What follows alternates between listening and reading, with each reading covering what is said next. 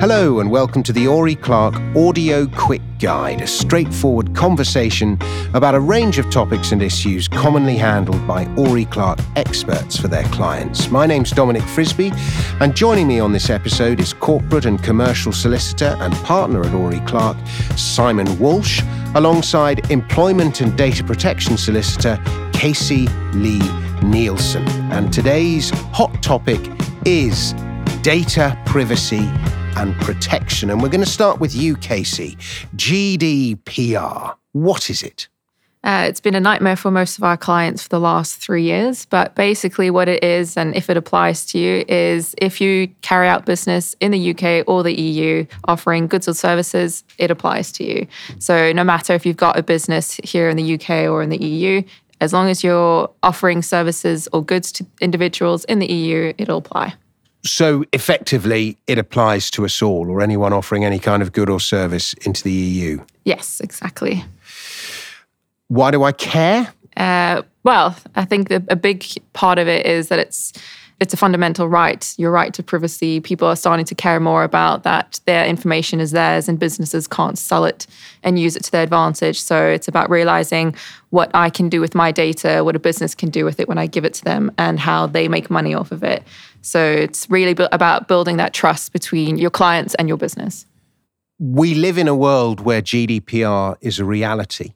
But it was one of those controversial arguments around about the time when Brexit was going on, I remember was the world a better place before GDPR was imposed? Um, I don't think so. No, I think it's better now that it is in place because it's making businesses operate better. So, for example, instead of just harnessing so much data and data that you're never going to use, it's an expense for you to store it all.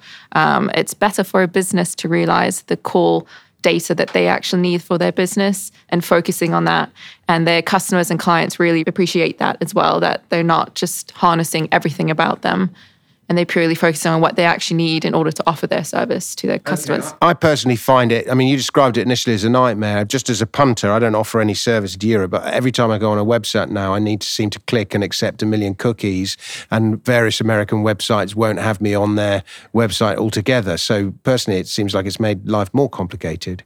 I mean, it's an interesting question, Dom, because I think people often forget this, but cookies are governed by another bit of legislation. Um, so there are these things called the privacy and uh, electronic communication regulations. Uh, lawyers love acronyms, so we just call it PECR. But essentially, cookies are governed by um, privacy regulations rather than GDPR. But both PECR and GDPR sit side by side. And you're right. I mean, it is quite frustrating. The the US in particular, you know, have their own data protection laws, as do most other jurisdictions. So, kind of what all of these laws overlook, in my opinion, is the fact that most online commerce is global in nature. It's not territorial in nature. So I think coming back to Casey's uh, comments, I think to some extent it has made things much more complicated for businesses, but from an individual's point of view, if you're concerned about your privacy, then it just gives you um, a level of protection that, uh, or a level of comfort that you may not have had before. I've got you. The internet is a borderless medium. It is. So let's talk e marketing specifically. Okay, so PECR was primarily designed to uh, to ensure that individuals had the right, if you like, not to receive unsolicited marketing messages through any of those electronic means, be it email, text, or phone in some cases. And uh, essentially, the underlying principles are that in order for you to be able to send an unsolicited email uh, or any form of e marketing communication, you must first have obtained that individual's consent. And uh, uh, consent can be obtained in a number of ways, but generally, for example, if you're collecting data off your own website, you know, let's say a user was required to fill in some personal details on a form, then just at the bottom of that form, it should very, very clearly ask the individual to check a box if they consent to their information uh, being used for future marketing campaigns by your business. And it's not uncommon to also see an option where by the user might be asked to consent to receive information from either other businesses within a group or just unrelated companies. Now, historically, you used to be able to pre select those boxes on behalf of the individuals, but now with PECR and GDPR, you are not able to predetermine how an individual is actually going to respond. Let's talk cookies cookies, not the things that uh, that we eat, but uh, they're the little bits of software that uh, is embedded on onto websites uh, that do all sorts of things. But primarily, they are used to track and record information about users and the, the types or the parts of websites that you go to. And there's a whole bunch of cookies. You know, there are analytical cookies and usage cookies, but it is important uh, as a result, well, ever since PECR came into being, that uh, you have a clear cookie policy and you give individuals the opportunity to either accept or reject some or all of the cookies. And, uh, you know, we're, we're all familiar with these. They can often be slightly annoying messages that pop up on a website when you're just trying to do something really quickly. Uh, but essentially, don't forget the fact that if you have cookies on your website, which most people do, then you need to make sure you have a clear cookie policy and uh, and you're giving people the opportunity to find out more about cookies if they want to. I mean, in reality, most people just click the accept button because we all want things to happen very, very quickly. Uh, but if you do delve b- behind that, you'll find some interesting information about what companies are actually doing with your information if you click accept. Uh, there are some exceptions to that. And for example, if you're running an online uh, shop, and uh, you want to remind somebody um, of what they've added to their shopping cart. Um, that requires cookies to uh, tell you what's in the cart, but you don't need express consent to remind somebody that they have got uh, goods in their cart and to remind them that they might want to actually go to the checkout. So, what should I be watching for, Casey? Uh, yourself as a business I think we've got five key topics that businesses should consider when setting up in the UK or operating in the UK or Europe. First being are they a controller or processor? So, to bore you quickly in the definitions, controller is the one that determines the means and purposes. So, you decide what data you're collecting, how you use it, who it's shared with, everything like that. If you're a processor, you're the one that's processing on the instruction of the controller. So, that is the one key bit for businesses to realize firstly is which one are they? Because each, if you're a controller or a processor, you have different responsibilities. Gotcha. Two? Two would be defining the lawful basis for processing. So, this is the legal right that as a business you've got to be able to process that data. So, there are different ones out there. The key ones for businesses would be contractual obligation, legal obligation, or legitimate interest. The next one I have on the list, number three, is privacy notice. Yes, this is a huge, huge one. Um, it's a legal obligation to have a compliant privacy notice. And it really is the easiest way for a business to have something to tick off a compliant duty that they've got from the GDPR, which is basically to tell the data subject everything that they do with their data, how they collect it, who they collect it from, who they share it with, what do they do with it, what lawful basis, which was number three, do they rely on to actually use this data. So, as a business, you've got the responsibility to be transparent about this, and your privacy notice allows you in a very easy way to do that because you just put it on your website and it's there for everyone to read. Sure. I've yet to meet anyone in the world who has actually, apart from lawyers, who has actually read that privacy notice. Yeah, it's a very. I think if you if you find your time reading privacy notices, you definitely need to pick up a new hobby. Okay, but then in which case you point, well, what's the point of having a privacy notice if nobody reads it? But I suppose that's in the event of some kind of yes, dispute. it's a, a, a good defense for businesses to have to say, look, we've got it on our website, we've told you everything, it was there for you to read. It's, it's not our fault you didn't read it. Okay, it, it is quite interesting though, Dom, because if people have an issue with a company and their the processing of their data, they do read privacy notices. I mean, just in the last week, I've seen two clients who've had requests from data subjects to remove remove them from mailing lists because they feel they're being marketed to unfairly. So, whilst most people don't read them. I think when if people have an issue, it's like any contract really. You know, mo, you know, we spend a lot of time negotiating contracts. They end up getting thrown in the bottom drawer, and no one really looks at them until something goes wrong. And it's the same with privacy notices and cookie policies. I understand. I remember there was a time. I don't think it was a privacy notice, but it was one of those things that comes up on a website, and you have to accept it in order to proceed with the website or proceed with the app. But they put in a clause about uh, having your soul in the afterlife and selling yours, being able to sell your soul to the devil. and loads of people accepted this as part of the contract to, to read the website.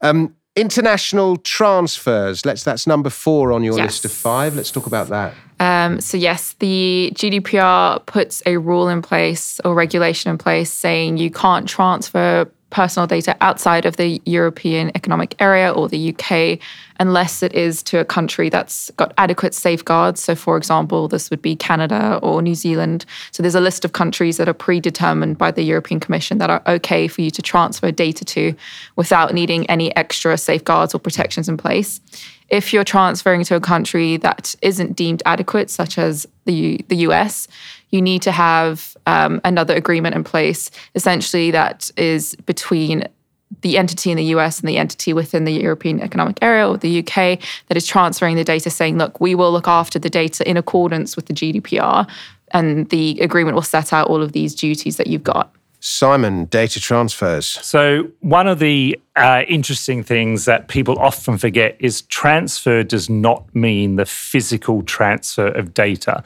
So, if you have a server based in the UK or anywhere in the EU or the EEA, and you have a technical person who is based in, say, Australia, and that technical person is accessing the uh, database in the UK to troubleshoot a technical problem, then that is technically considered to be a data transfer because you have somebody outside of the uh, UK EEA accessing data, and therefore you would have to have a international data transfer agreement in place, particularly if it was Australia, because Australia doesn't have equivalents.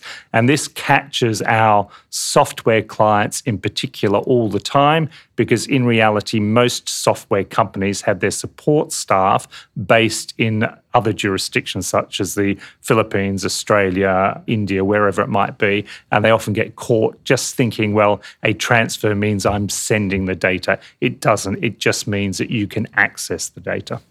It's so funny. I mean, with with COVID, you know, borders have returned in the real world like never before, and yet at the same time, the internet is this sort of there are no borders. It's just this borderless thing, and the laws sort of caught between borders and borderlessness. Yeah, yeah. I mean, and, and I think this is a particular issue, um, you know, in relation to the internet economy, which has underpinned, you know, sort of the global economy in the last 12 months because, you know, the, the internet, as you said, Dom, has no boundaries, yet you sort of, you have um, a whole bunch of regulations in different jurisdictions that in many cases conflict with one another and uh, don't make a lot of sense. And you, have you got set forms, set contracts in place that address all of this so that people can do it fairly quickly and just adapt it slightly to their own needs? Yes, absolutely. So the easiest one is the standard contractual clauses, which were actually drafted by the European uh, Commissioner. So it's a set agreement that they've got that uh, dictate what you need to do, how you do it, how you look after the data, and you just plonk it in at the back of an agreement. Um, we've also got our data processing agreements, which we've got in place and can draft for our clients, which specify on a more commercial level how to look after that data. So it's you've obviously got the GDPR rules, and then we make it a little bit more protective for yourself. So as an example, under GDPR, a controller has the right to audit its processor. So if you were our client and you were a processor, our tip would be for this one would be to uh, put in some barriers for your business for the audit. So, for example, um, that they can only audit once a year, or they have to give you 30 business days notice. The materials that they audit are only in relation to the documents relevant to the agreement, not everything that's in your business. So, you just cut it down a little bit more to protect yourself. Gotcha.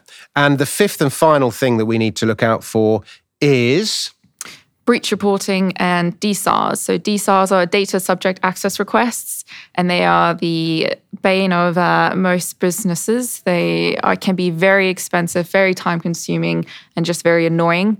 So, businesses, the best way to deal with them really are to ensure that you've got robust uh, procedures in place. So, if a data subject access request comes in, it goes to the right person.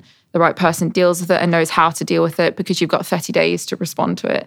So it's a matter of knowing what you need to do when it comes in, assigning the appropriate person to look after it, and actually responding to it on time. In relation to breaches, Obviously, again, good thing to have in place would be a, breach procedure. So, what to do if a breach occurs, who to report it to, how to manage it that way. And that's, that's the easiest way that you can be compliant because what the ICO isn't going to be angry about is if a breach takes place. What they um, will be angry about is you've done nothing about it or you've not investigated to see or stopped, put policies or something in place to stop the breach from occurring again. They want to see you proactively avoiding such things happening again. Gotcha. So I'm just going to summarize those five bullet points. Firstly, we have are you a controller or a processor? Secondly, the lawful basis of processing. Thirdly, the privacy notice. Fourthly, international transfers. And fifthly, breach reporting and DSARs. Now, on my notes here, I have a big thing saying fact. So why don't you tell us what this fact is? Um, I would say it's more of a commercial top tip than a fact. Um, so a lot of businesses, when they first read up about GDPR, they get scared from the 4% global turnover or 20 million fine that could be imposed on them if they are in breach. So this was a very good way to scare businesses into looking into being GDPR compliant. But at the moment, these days, we think the most incentive isn't the the scariness of the fine, but is actually the fact that businesses are realizing being data compliant is a can be a positive for their businesses, and customers and clients of theirs are appreciative if they can trust that the business will actually look after their data. So that's the incentive that we are seeing instead of the scariness of the fine. It's more looking at data protection compliance as a enabler and unlocking businesses' potential for using it as an advantage rather than a disadvantage.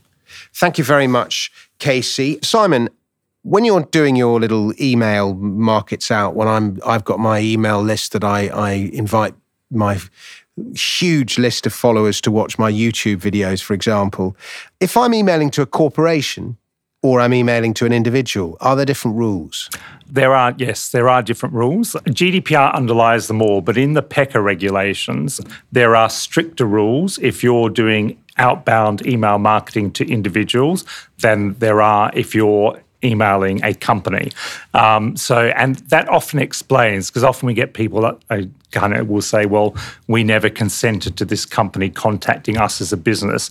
The reality is, is that if somebody uses a generic email address, i.e., kind of info at domfrisby.com, then uh, we'll forget the fact that Dom Frisby is your name, but a generic email address to a business is not caught by the PECR regulation. So there's no restrictions generally. However, if you were to send an email to domfrisby at domfrisby.com, then you would be subject to the PECR regulations because you're using an individual's uh, actual email address. So, um, this is one of the reasons why, as a business, you will still receive through any of those mediums, be it um, you know fax, text, or email address, to a generic email address, unsolicited emails. What's the biggest cock up people make with their e marketing? Uh, I, I, think one of the biggest issues is not obtaining consent. So, so you know, one thing that people often say to us is, you know, can I email this person?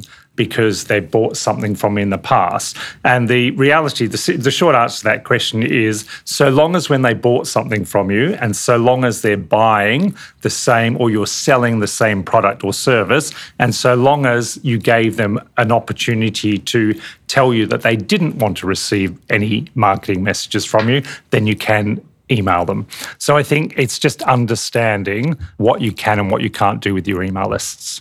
So one cock up is not obtaining consent, and that implies to many, many uh, areas of life. Uh, let's talk about another cock up. Uh, I, th- I, think one of the other cock ups or oversights is that people forget that there are special rules that relate to email marketing. They often confuse GDPR and the PECR regulations, and they often think that if you have a privacy notice on your website, that that is enough. That you, you know, if, if I say in my privacy notice that I will contact you with special offers, for example, that that's enough. It's not enough. Uh, you, you must obtain consent, and that consent needs to be clear and unambiguous ambiguous. And then, of course, the other thing too is that you must give people the opportunity to opt out um, in a fairly simple and easy way. Yeah, and if they've asked to opt out, make sure you opt them out. Do and and in fact, uh, another common mistake that people make is that somebody says, "Oh, take me off your mailing list," so people just remove the email off the mailing list. What you should actually do is put those people onto another list just so just to make sure that uh, their name doesn't inadvertently go back to the kind of original mailing list. So kind of run a yes, I can mail to these people, and no, I can't mail to these people, and just make sure that you've got a process in place to check those lists against one another on a reasonably regular basis. And then email the people that you can't email and tell them that you can't email. Exactly. um, so, what are your sort of give us some pieces of advice? What are your top three pieces of advice? So, so I think a lot of people get quite comes back to Casey's point. They get really daunted by GDPR and the PECR regulations, but they're reasonably straightforward on the whole to understand. And I think kind of what one bit of advice I would give is that anyone involved in a marketing function or any client facing function should at least understand the basic principles um, because that kind of prevents errors. And if you have particularly sort of complex scenarios, then just always talk to somebody who, uh, who may have a bit more knowledge in the subject. Okay, and make sure your consent is clear yes, and unambiguous. Yes, yeah. yeah. And finally, what is the simplest piece of advice people should remember? Uh, look, simplest bit of advice is that uh, the PECR regulations don't apply to marketing directed at a business so long as you are using a generic business email address, i.e., contact at firma.com um, as opposed to uh, a named individual. Uh, if you are using a named individual, then of course you have to comply with both PECR and the GDPR. Great stuff. Well, uh, Simon Walsh, Casey Lee Nielsen, thank you very much for your time. Thank you very much for your insights. And thank you very much for your brevity. Thank you very much. Thank Don. you. and if you want to find out more about anything we've just been talking about, you will find more information in the resource library section at ouryclark.com. And if you can't find what you need, then send us an email contact at ouryclark.com and one of our experts will get back to you and tell you everything you need to know. And look out for more of our audio quick guides. We'll be back with another one very soon.